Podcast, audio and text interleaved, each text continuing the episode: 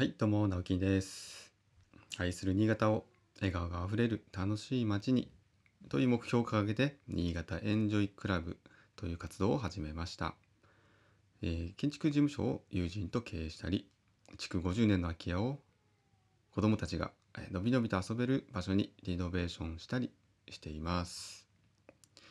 はい、えーこんな感じの冒頭の挨拶でいかがでしょうか。ちょっとさっきね紙に書いて考えてみました。なんかこれねこうスラスラっと言えるようになりたいですね。結構前半部分はねあのここ1ヶ月ぐらい言い続けてきたんでま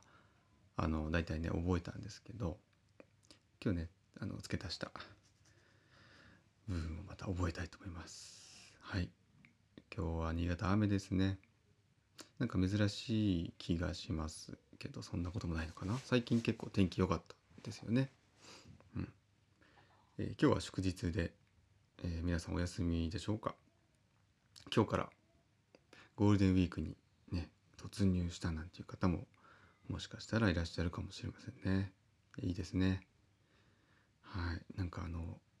大人になってからこう長い休みってなかなかないのでいいですね。やっぱり長く休むとなんかいろんなことできるじゃないですか。はい。まあ今はちょっとね緊急事態宣言もまあ出る県もあり、まあ、旅行とかね遠出はあんまりできない状況ですけども、まあ、近場とかでもね同じ県内とかうんなんかあの私もそうなんですけどこう同じ県内新潟県内で行ってない場所ってまだいっぱいあるなって思いましたね。うん、なんかついついこう他の県とかあの有名な観光地とか、うん、なんかそういうふうに思いがちでしたけど、うん、あえてその新潟っていうのをこうフューチャーしてまたうーんなんか、ね、捉え直してるというか楽しみ直してる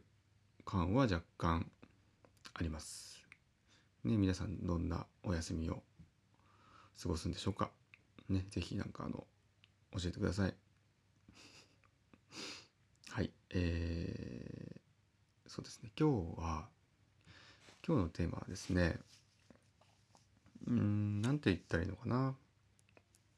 まあまたあのこの今続いてる住まいシリーズをね、えー少しもうちょっと続けたい、もう続けたいというか、まあ、もうちょっとお話せるかなとは思ってるんですけども今テーマをちょっとこう思いつこうとしてるんですけど思いつかないというはいまああのこれなんて言ったらいいなんてこう表現したらいいか分かんないんですけど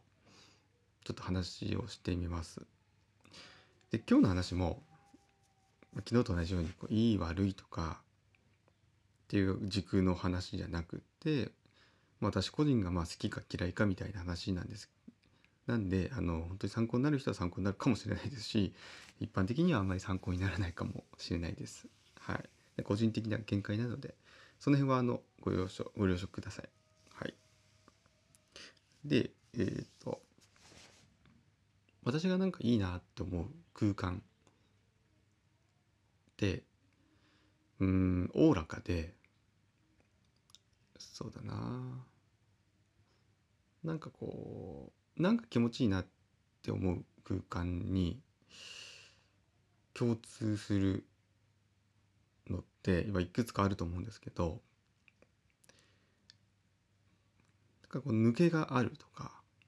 うん、空間に抜け抜けがあるっていうんですかね。まああのパッと思いつくのは吹き抜けとかってこう抜けがあるじゃないですか。ね。パッと上を見上げた時にこう床が抜けてるとか、まあ、窓から空が見えるとか物理的なその空間だけじゃなくてこう視覚的にとかとそうですねなんか先が見えないかね全部見は見こうドーンと広い例えば体育館みたいな場所ってまああれ抜けがあるというよりはただひだだっ広いみたいな感じじゃないですか。そうじゃなくってそのスペースとしては小さいんだけどもなんか奥行き感を感じるとか、うん、なんかそういう場所が結構気持ちいいなとか思いますね。だから結構古い作りの家とかやっぱ好きでまあ、昔の絵ってちょっと使いづらかったりもすると思うんですよ。あの部屋がね続いて廊下が長くてえー、なんて言うんでしょうかね。こう今の家とはちょっと違う、うん、今の家って結構オープンで全部の部屋がつながっててっていうのもまあもちろんもちろん。うん。それはそれで効率的でいいんですけども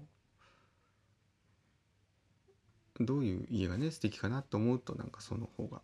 素敵かなと思うんです。であの最近はね、まあ、高断熱高気密と言われる、まあ、住宅がねだんだん普及してきまして今あの政府の方もね実はその法整備を進めているという話で、えー、まあその断熱と気密のね、うん、基準が、えー、今までよりぐっとこう上がるんじゃないかということで今議論をされてるらしいんですけどもでこれはですねあのいい悪いのねあの話で言ったら絶対にその高断熱化高気密化はいいに決まってるんですよ。まあ、それはもう完全にわかるんです。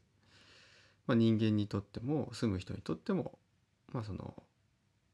ヒートショックって言われるねあの温度差が建物の中にない状態っていうのはすごく、まあ、健康にもいいよとか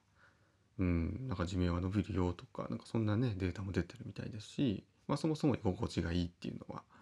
まあ分かりますよね。うん、なんであのそれをね全然否定するわけでもあの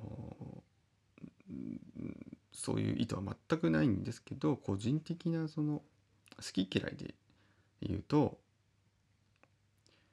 何でしょうかねなんか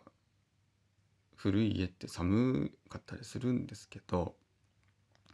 その寒い中であのこたつ出してこう暖房つけて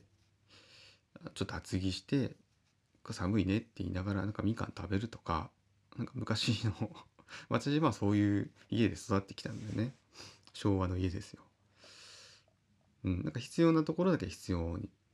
な暖房をするっていうのが結構昔ながらだと思うんですけどそれこそ昔それそれより昔までいろりを囲むとか本当その局地的しかあったかくないみたいな。これってまああの今考えたら結構過酷な状況ですけどうんなんかその行為は、えー、嫌いじゃないのかなと今思うとですけどね。子供の時はなんだろう気にしなかったかな。なんかこたつ入ってればあったかいし あのうん普通にヒーターつけてましたけどね。で廊下入廊下出るとめっちゃ寒いみたいな。とか夏夏はでもどうだったのな暑かったけどまあまあクーラーつけてましたかね。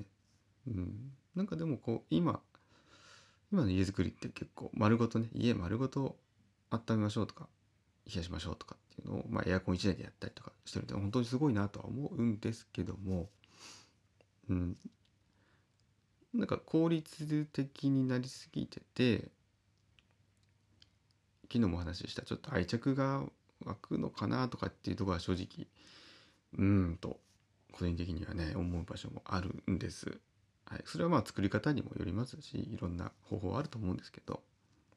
あのやっぱ効率的に効率化便利にっていうところをこうどんどんどんどん尖らせていくと